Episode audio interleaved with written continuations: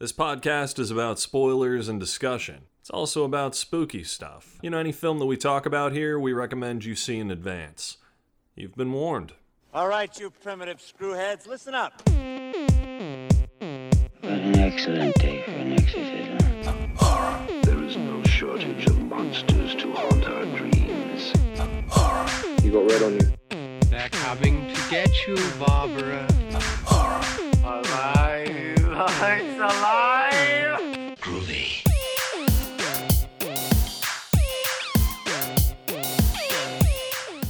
Hello, everyone, and welcome to another brand new episode of Oh, the Horror. It's a podcast where we take a look at classic and modern horror films from an expert and a newcomer's perspective. I'm the newcomer, Steve Allman. And I'm the expert Rob Holmes. And today, what, like, what, what can we, what can we say? We're, we're, taking a look at one of the one of the best goddamn movies of all time. It's Beetlejuice, everybody. It's Beetlejuice. It's fucking Beetlejuice. I love Beetlejuice so much. yeah, man, Beetlejuice is great. Like, um, it is a movie that is so layered, uh, and it's very complex actually in the screenwriting. Uh, there's there's so many layered jokes and layered content in here that someone write this off more as a comedy than a horror film until you realize how ridiculously morbid this movie really is. It's uh, it, it's it's classically morbid. It's like deliciously macabre. I'd say we could kind of get honestly, we could dedicate this entire podcast as to like my opinions on what peak Tim Burton is, and I think this actually is peak Tim Burton. Um, yeah, I mean, I we- would say this is this is. Oh man, it's it's peak Tim Burton for one main reason. He is able to pull off something that most people are not able to do in a film. He has a movie called Beetlejuice, where the title character is in the movie for like 17 or 18 minutes of the film. It is an hour and 33 minute movie. Mi- Michael Keaton doesn't show up in this movie uh, like until like an hour in. It's like I think it's like 45 minutes. It's like It's- right at it's the pivot. some long, pivot long way. Yeah, it takes a long time, and that's what's funny is that he. he- He's the one that ended up spawning a cartoon. The Maitlands are not part of that. It- you know, it's all about Lydia and Beetlejuice, which, you know, their dynamic in this is completely different from that. That's what's interesting about this film is just because it transcended what it should have done and became more of a like kids were loving Beetlejuice. You know what I mean? It was, and I, I think, man, Tim Burton to me is fascinating. He's actually fascinating, only because, like, I, I, if you asked me, like, before I had, like, again looked at the IMDb page while we're recording this, I could have sworn this movie came out in the '90s.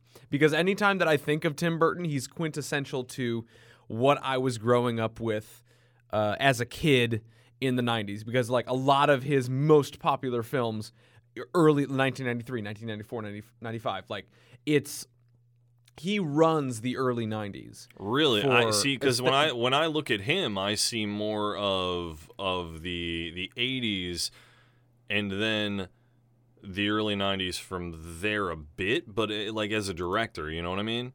Like right but when- his his his aesthetic like or the best parts of his aesthetic and like tone really ushered in a lot like he takes like very few things from 80s fil- like horror films and like aesthetics as we know it and he like really pushed things forward to something different and new Mm. See, this is where early I, 90s. I would say I would say mid '80s till early '90s is is probably my that's my favorite Tim Burton time, um, because then from there he went from practical effects and miniature models to what I would consider an over reliance on CG all around.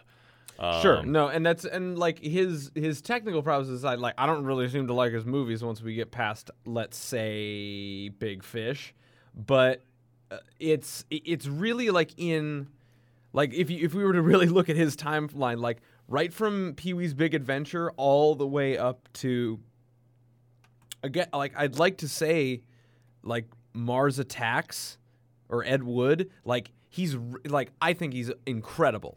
All right, so let me say this. I'll I'll say I'll say I'll say Pee Wee's Big Adventure, great. Beetlejuice, great. Batman, great. Edward Scissorhands, great. Batman Returns, even better than Batman. Ed Wood, love it. Mars Mars Attacks, I don't think it's aged as well, but I think it's I think it's fine. Sleepy Hollow, I love Sleepy Hollow. That's 1999, but he didn't have as many movies coming out in the mid to late 90s. Those were his only two from 90 were 96 and 99. Other than that, Ed Wood was 94. You know what I mean? Right. And Um, then we and- get into the 2000s of which were like, Oh, dude, we get we go he goes straight into the 2000s with Mark Wahlberg's Planet of the Apes. Like Yeah.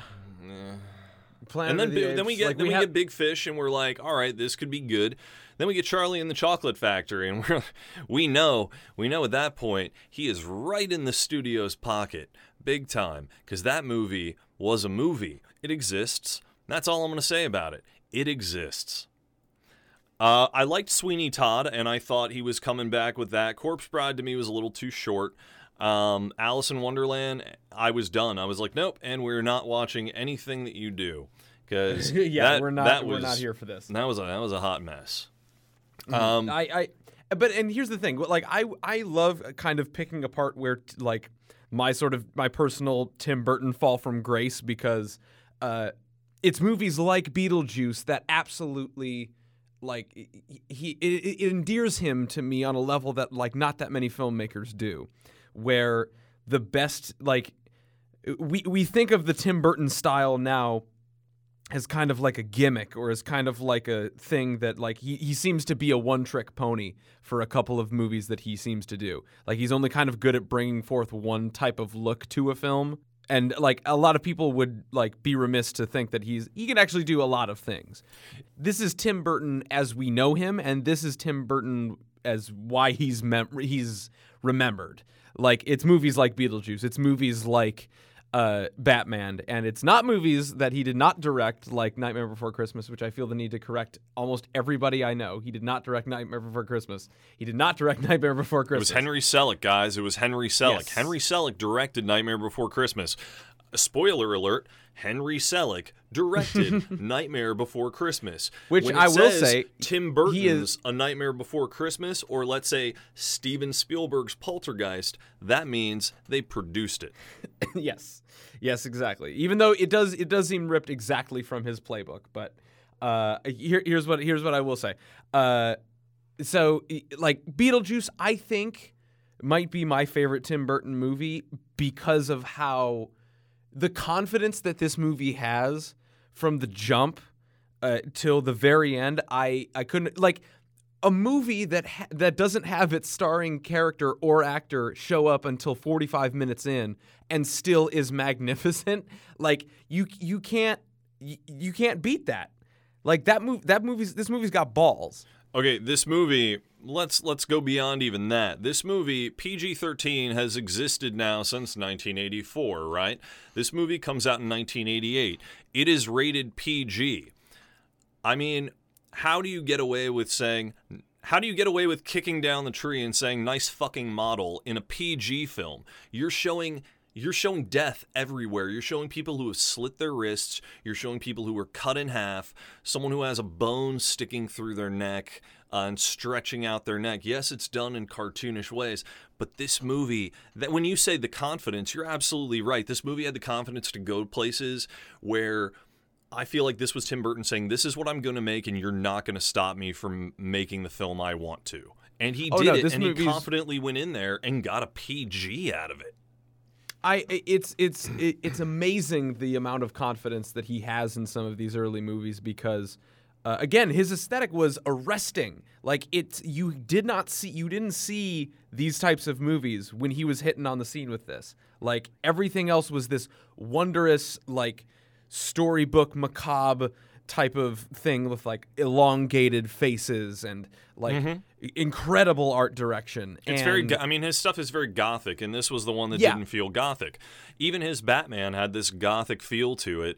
In, in both of them, his Batman has that feel. That is that is what he brings to the table in a lot of his movies, and he does it very well. Now, sometimes when he decides to go the other way and go big and bold and colorful and over the top, with the advent of CG, he's gone too far. He's gone too far. You gotta rein that in, guy. Go back to doing the miniatures. Like the best the best thing, and it's and not even the best, but it starts off as such a strong opening, is seeing the camera go through and you're you're looking at the model of the town, and then you see the spider crawling there. That's that's fantastic. You're getting to know this town. You're getting to know the place, and you're also seeing this kick-ass model showing Tim Burton's love of miniatures, which he used in a lot of his films in the beginning. And it seems like even if he is using them now, it's being overshadowed by whatever it is he's doing. Right, and it gets it like so. This movie never gets in its own way because the story uh, is uh, it's simple, and then it just keeps growing and growing to being more and more ridiculous. It And does I not think, follow again, traditional structure either. I mean, No, it does, but it it, doesn't. doesn't. It's very it. Mm, it almost feels like it. It's based on some short story or a book. You know, with the way everything kind of flows, it doesn't. Because normally in a, in a traditional screenplay or a traditional structure, it there you know your beats, you know what's going to hit, and in this movie, you have no idea where it's going to go next. You find out Yeah, all there- civil there servants be- are people who killed themselves, and you're like, all right, well, this is weird. You see the waiting room of all these dead people who died in different ways, and that's how their death is. All of a sudden, you see the sandworms out of nowhere, and this just everything. Even the people who move into the house make the house strange. They end up making it weird. The house was fine before. The ghosts aren't the problem. It's these new people coming in. It's it's it's so bizarre and great and there are so many layered characters every character in this film stands out glenn Yes, shadix I- is otho glenn shadix kills it in this movie Man, he is like so let's just good. okay here. Let can I like I'm literally just gonna go from the top Go- to the yeah, bottom yeah, and absolutely. redesign. This cast is amazing. Like I'm not even I'm not even gonna get like I'm gonna get to Michael Keaton in like six names. Alec. Baldwin, like late twenties Alec Baldwin, like goddamn movie dude he hate he Like, does not doing- like he does not like his per, he does not like his performance in this film Oh, I love it. I i think he's amazing him. and i don't know why he hates it i think he's killing it he's he's perfect as this like like square that kind of comes into his own like in death because he's just trying to get up the courage to just like because he because he was like kind of just being whatever in mm-hmm. life and then the second that he's dead he seems to somehow take authority now like it's great geena davis come on like what can you say Geena Like, Geena Davis, Davis this is this is my favorite. I think this might be my favorite role of hers because there's a character shift and a character dynamic, and it really is, as you said, the same with Alec Baldwin. You watch them change and evolve over time. They're very easy and happy-go-lucky in the beginning of this film, but it's just so strange how their how their demise happens.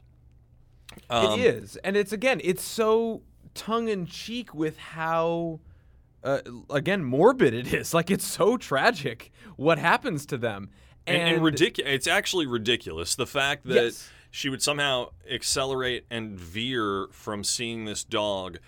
How the dog got that far that quickly, too, I'm also amazed by.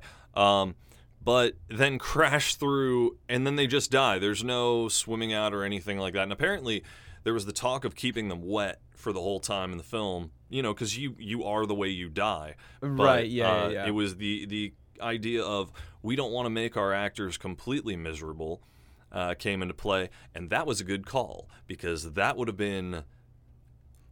Ooh, uh, I could see I that mean, just uh, being a complete nightmare. Th- yeah, and like I don't think that that's like that's not really the look they would go for. Like they don't they don't want to just like keep the. We can bend the rules for that. I can. I, that's that's not really a nitpick that I made. But like, hold on, like just we got to keep going. Mm-hmm. Yeah, Anne, yeah, Anne McEnroe as Jane Butterfield. Oh God, she's so good. Okay, Jane, Jane, such a great character in, in herself, and only peppered in throughout the film a couple of times, but stands out so much in that, and it's so. She she has an objective and she's going with it. That's the thing. These characters have objectives in this film. A lot of characters meander in a movie. Every single character in this has an objective and they go after it right away the entire time. All right. Uh, like uh, Jeffrey Jones as Charles, like perfect character actor for this movie. Catherine O'Hara, Oh, yeah. like goddess of comedy. Absolutely The love her. Glenn Shadix, in this Otho, role. amazing. Yeah. Winona Ryder, like right off of that Heather's Heat, like amazing perform. Like this Uh, is Heather's probably- Heather's released after this. Yeah, yeah, right off of that Heather's Heat, right after the Heather's Heat. No, no, no. Heather's came out after this film. Heather's came out technically in the U.S. in '89. This came out in '88. Oh, well, still. Again, Winona Ryder coming into her own as a great movie star. Like, she's, like, again, probably at her peak here. Uh, like, again. No, uh, this like, this is definitely not, this is definitely not peak Winona Ryder. This is the beginning of greatness Winona Ryder because we also have to talk about early '90s Winona Ryder. Well, we don't have to in this, but Oh, yeah. Oh, yeah, and we also have really- Edward Scissorhands and Winona Ryder. Like, yeah, there's a lot of there's a lot of great that. stuff. This is the beginning of of a lot of great things for Winona Ryder. This was a great role for her to have been in. Um, this movie, this movie's just. We even have like Robert Goulet's in this film, Yeah, Robert and Goulet. and that's I mean that's awesome. By the way, Yeah. Uh, you know, I think everybody's seen this film. They had to have. If they didn't, well, you shouldn't be listening to this. Uh, when Robert Goulet and his wife or whoever get hit up by Beetlejuice when he's turned his hands into the mallets, uh, do they die? Because I would think they would have. I would assume so. It's very it's that weird thing where like you don't really know what real effects Beetlejuice has on the real world, or if this is like some sort of like suspended reality type of situation. Uh, but but when they do, I'm gonna just assume that they die. Or See, I, I'm, I'm questioning that because I know in the original idea of the script, they wanted Beetlejuice to just kill. He would just go and kill all these people. That was his idea. Was he would just try to murder them instead of scare them out. So I'm wondering if this point, if that's just because they edited that down, is that what he's doing? You know, did he just did he just kind of hit the, did he hit them through and did they actually get hurt by anything or was it just the weird world that they're a part of? Because jeffrey again, jones so he drops him onto the floor from a second floor fall and he is not hurt. He is not hurt at all. I looked at that and i'm like he should be dead. And so I when I'm and you, we're mentioning all of this like sort of uh, cartoon violence that we're seeing. I'm guessing this is a, this adds and adds to the like this also this PG rating could also just be a fluke of the rating system in 1988 because no dude the rating system was brutal in the 80s that would not be a fluke. There was a I- but but reasoning it's it. this it's this cartoon like type of attitude that this this film has with everything about it. Like all of this, I remember seeing Beetlejuice when I was a little kid uh, on video, like way way younger than I should have, and it was showing me things that were far more violent than a lot of movies that I had seen beforehand. But for some reason, like I wasn't, I was neither scared nor like traumatized or like I, I didn't I didn't feel like I was not impacted like I w- should have been uh, to the actual like severity of what was happening. But for some reason, this movie just carries it in a sort of gleeful way that's just so funny and charming and endearing. Okay, Um, hold, hold on one sec. I think I think I figured out what's going on because I started thinking to myself, what other movie came out in 1988 that is PG that definitely should have been PG-13? Who framed Roger Rabbit? Oh, there we go. So for some reason, the year 1988, because the MPAA would switch people out every two years. That was how they did their ratings board stuff. I think it was every two years, or maybe something like that. So they would have people go in there and do the ratings board stuff. I think whatever time period it was from 88 to either 87 to 88 or 88 to 89, PG was just thrown out for almost anything. Uh, you know what? And I, I kind of believe it because again, like we, we kind of we, we kind of have a uh, like sort of weight that we add to PG in the 80s that uh, for some reason got away with a lot. But anyway, Well, it was I- a transitory. It was it was a transition, not transitory. It was a transitionary period. Um, it was a transitionary period between you know going from PG, adding in PG thirteen, and kind of I guess figuring out what the happy medium was. Exactly. So we we have not talked about Michael Keaton yet. We will probably spend the rest of this recording talking about Michael Keaton. Uh, he's a national treasure, uh, and this movie proves it. Like, I I don't I don't think you can you can nail uh, an actor at the height of his game as Michael Keaton in the late '80s or early '90s, uh, because Jesus, like, he's bringing the house down. I, I think that like the smartness of the script paired with Tim Burton's love for this character, uh, with Michael Keaton's just like I, I think this is like th- like there are a few times that we get to see Michael Keaton like unhinged because I feel like he's he is like if Nicolas Cage was like a, a movie star, movie star because there's like this hint of crazy underneath Michael Keaton that's like like not as unhinged as Michael Cage is, but like or as Nick Cage is, but it it's it's so perfect. It's so just gleeful and manic enough that he embodies everything that's great about this movie and shines like a fucking beam from the sun. Yeah, I mean, it's his performances in this is pretty insane. Uh, he improvised almost the entire role, or ad libbed a bunch of, of stuff. He, you know, just going through and, and figuring out his character and, and going from there. And then let's just say this: I just I just saw this. I was looking through some stuff. So this movie cost 15 million to make. Their visual effects budget was only one million dollars. So just think Which about that for a moment. Insane. Th- And I'm that's- guessing that's not including makeup. Uh, No, that's it- including no, no, no, no, no, no, no. Visual effects that includes all of it, man. Yeah, so he tried. That was making things look like cheap and tacky, I guess. And uh, I mean, I would think that's all the visual effects because they're visual in their effects. So, uh, but that's why they have that look to them, I guess. But I think that's that's such a a unique stylistic approach that defined Tim Burton. Uh, yes, and uh, absolutely, and it, and it would go on to define the aesthetic of a lot of his movies, or at least a lot of his better work, uh, because we have a we have such amazing like transformations from when like he uh, when they were trying to scare them and like he he pulls back his Alec Baldwin like pulls back his face and elongates it, Oh, and like great. pops his eyeballs out, like it's so genius the way that like those like those stop that stop motion animation that, that, Yeah. that it's been known for And they, they Uh, was stop Geena motion Davis, like- animation and then clay sculpts and everything and the models. And then when you see Beetlejuice going in as the snake, which is very strange because it was one year after uh, Nightmare on Elm Street 3 where you had the Freddy snake.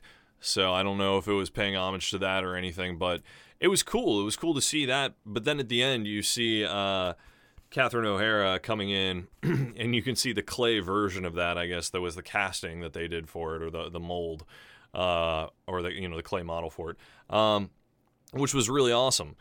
And connecting all that stuff in there, I like the fact that Catherine O'Hara was you know an art type person, and it got very dark and macabre, so it fit that Beetlejuice vibe of who he was. When he finally comes out and takes over the house, it felt like we were already in his lair. You know what I mean? Yeah, exactly. And it, and it's this just this like opaque like granite ca- like chairs and like this oppressive type of gray that comes up on the house like it's it's so cool and perfect. I think uh the way the way that uh uh, also peak man peak Danny Elfman for God's sake. The the way yeah. that this this movie is scored is actually for the first time in a very long time perfect for what this movie is doing. Because we kind of write off Danny Elfman as again a bit of a one trick with his his scoring, but like god damn it when those pegs and grooves fit, they work and like fuck man, like it's so perfect. Yeah, I mean, I I don't really consider Danny Elfman as much of a one trick pony. I think a lot of his stuff is used as that. Um, but he he does a lot of really cool things, and especially in this, it works extremely extremely well. Like the, those is- those the the the timbre of like the horns and the drums when like we see that snake and it's in that like alternate dimension it goes bump bump bump bump bump bump bump like it's it- like again the score accentuates all of this lighthearted like just fun that you have with it rather than it being this like too dark and too macabre like the the beauty of this is that all of these terrible and like uh uh gothic things are punctuated so well and so jovially that it's it, it elevates your enjoyment of seeing what you're actually experiencing. It's it, it's so profound. I can't quite shake it because you have them like they're possessed and they're they're singing Day-O. Like it's it's so incredible. I, Yeah, uh, that that was. Uh, I guess they were gonna do another song originally, and then I can't imagine any other song. yeah, Jeffrey Jones and Catherine O'Hara suggested doing that one, and it works really well. And then Danny Elfman did that really creepy Day-O uh, in the beginning with the logo. So that's him doing that one. Like And you it works. don't. re- it works so well because you don't really know where it's going. If you've never seen the film before and it happens, it's giving you a hint right away. And this is peppered with hints throughout the entire film of where it's going to go, but people don't really see that right away. Also, the weird thing about the Maitlands is everyone else seems to read the handbook for the recently deceased except for them. Right, I mean, but that's the thing. Like that's the fish out of water. Like we well, Mm-hmm. I guess we were the ones that didn't read it. Fish out of water, Uh, yet yet everybody who has died has done the same thing. You know what I mean? And it, it's very. Yeah, I, th- I found that to be very interesting, and also that makeup effect. When you say fish out of water, does make sense for them to look normal, and everybody else who has read the book and understands it to look a little weirder. Even Lydia looks strange, like she would be part of the dead world. So it would make sense for her to read that because, as she said, she's what weird or what uh, strange things that are weird Mm-hmm. and strange or something. Yeah. Um, and if, if- for a movie about the dead, the, the movie's just brimming with life. Literally everything that you see is something new, refreshing. Uh, every the character design, uh, like beats in the music. Like li- like this movie doesn't let up. If there's something boring you in this scene, you're not paying attention. It's straight up. Nothing can bore you. Nothing is uh, taking your time away from anything else. Like th- this is the tightest movie that I probably can like think of in this era. Like it's an hour and forty five minutes. You said, and I don't think it's hour and like thirty three. hour thirty three. This could Yeah, this feels like twenty minutes. Yeah. It's I mean, it's it, it just it goes by very very quickly. I think the way that it's broken up makes it feel like that because if you you could almost break this sh- this movie up into 3 episodes of a TV show. it feels a little bit like it because again like tim burton's influence has like a, an iconic filmmaker for sure. His influence is felt in quite a other in quite a lot of other things that have come past him. Like mainly one that i'm thinking of right off the top of my head is pushing daisies. Like this feels a whole lot like a lot of tim burton Sure, stuff that he's done but before let's and let's like, go let's go let's go even so pushing daisies was way after this but let's go even before that as far as influences right? So i would say things like dark shadows because he ended up doing the film version of dark shadows i see that as an influence going into something like creating beetlejuice. Um, not create i mean he didn't write beetlejuice but he did creating that world and developing it out. When you I almost feel like when you make it feel episodic as a as a film and you break that traditional structure, that is the way you can flesh out the world and the rules of everything. If they were to Exactly, do a sequel which was supposed to be Beetlejuice Goes Hawaiian, thank God they didn't do that, but that was talked about and that was I guess mean- the idea that was brought up. Get, based on how well all those things play, played a part like i wouldn't be opposed to seeing It, Beetlejuice it's called going Hawaii It's like called Beetlejuice Goes Hawaii. It just sounds too. I don't know, man. Listen, anytime, it- it- this- anytime it's. Oh, I just hate that title. I hate that title so much. And you know Listen, what? I don't want to have a title influence me, but in this case, it does. Sure, but like I'm all I'm saying is that Michael Keaton said I'm feeling, and then like thorns pop out of his uh, body while he sees a brothel. Like that's like that's genius. I don't. I don't see how that couldn't possibly be any any worse than what that is. Uh, it's, I, I think, uh, to to kind of sum up a lot of this, like th- I I hope that we didn't overly gush too much, but like there's a reason that movies like this endure, and I think that there's a, a really big reason why, uh, like all of these things that when they come perfectly together, like you can call this movie a lot of things. I can't really call it anything other than like a classic. I can call it a comedy. I can call it a horror film. I never really considered it a horror film, but I could easily see it as why. But Yeah, like I can th- see people is just- arguing against it being a horror film, but with as as macabre as it is and as dark as it is, uh, I mean, it's it's when you think about it, it's super dark humor, It very, it very much is, and it, but very fair, colorful. like but it's, it's, the, very it's bright and thing that- colorful. so you know, yeah, and it's the closest thing that I think Tim Burton has kind of made to a horror film. Like this doesn't feel like fantastical. This doesn't feel like it doesn't have the whimsy uh, of like Edward Scissorhands. It doesn't really have the. I don't know. Sweeney uh, Todd is kind of like a horror. It's a horror musical, so it's based on on that. So Right. Sweeney Todd, I would say, is the closest. No, Sleepy Hollow, man. Sleepy Hollow was what to me is a horror film.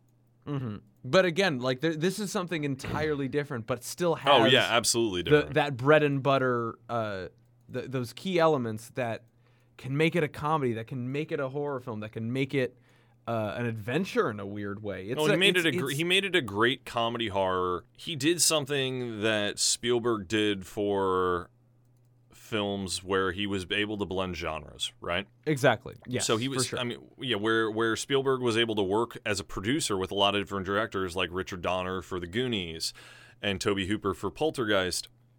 I feel like and how he did his own films E.T. and Jaws and everything building this world and building this style and building these type of films that are iconic Tim Burton had that same approach his were a little more fantastical and I think that was a great way to go about it in the beginning but in the same way that I feel uh, Steven Spielberg has gone and lost his way a little bit I feel Tim Burton's done the exact same thing I mean, yeah, I, I'd say I maybe lost his way a little bit more, but that again, we're talking about the good Tim Burton.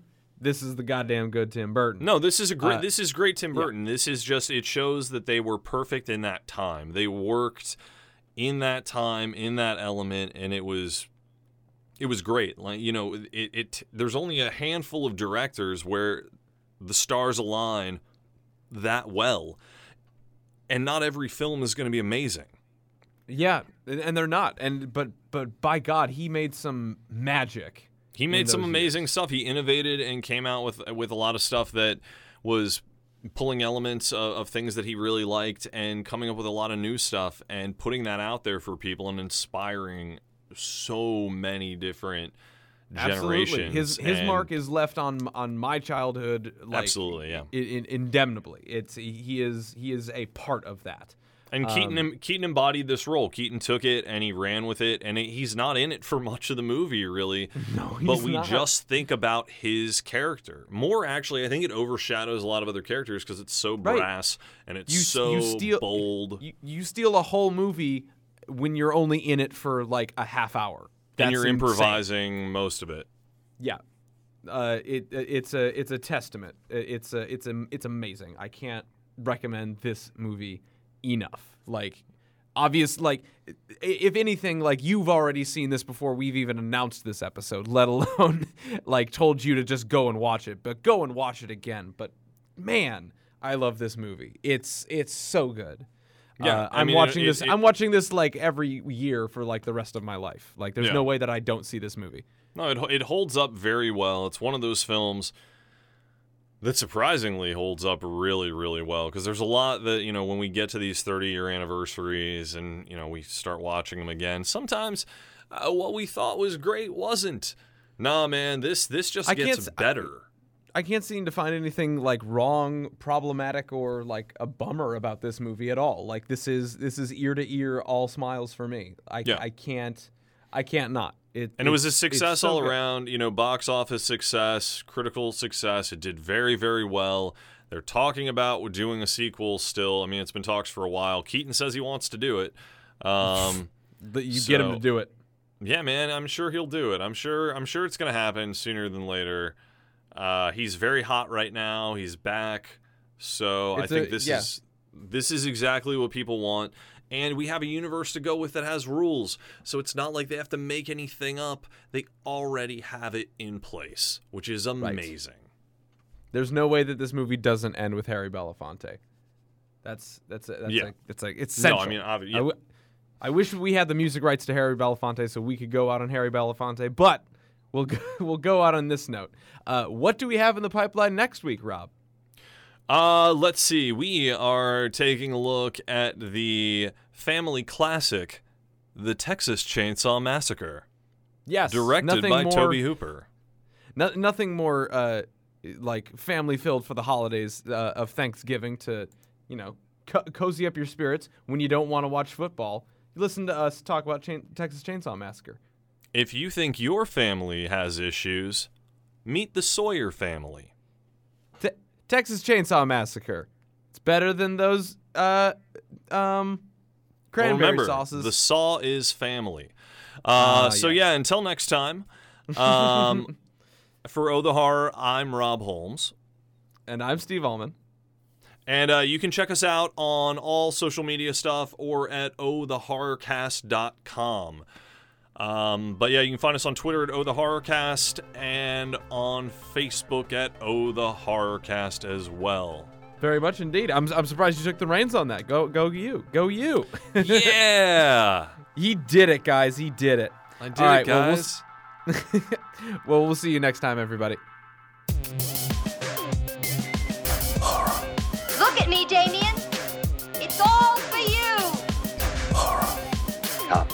Time to keep your appointment with the Wicker Man.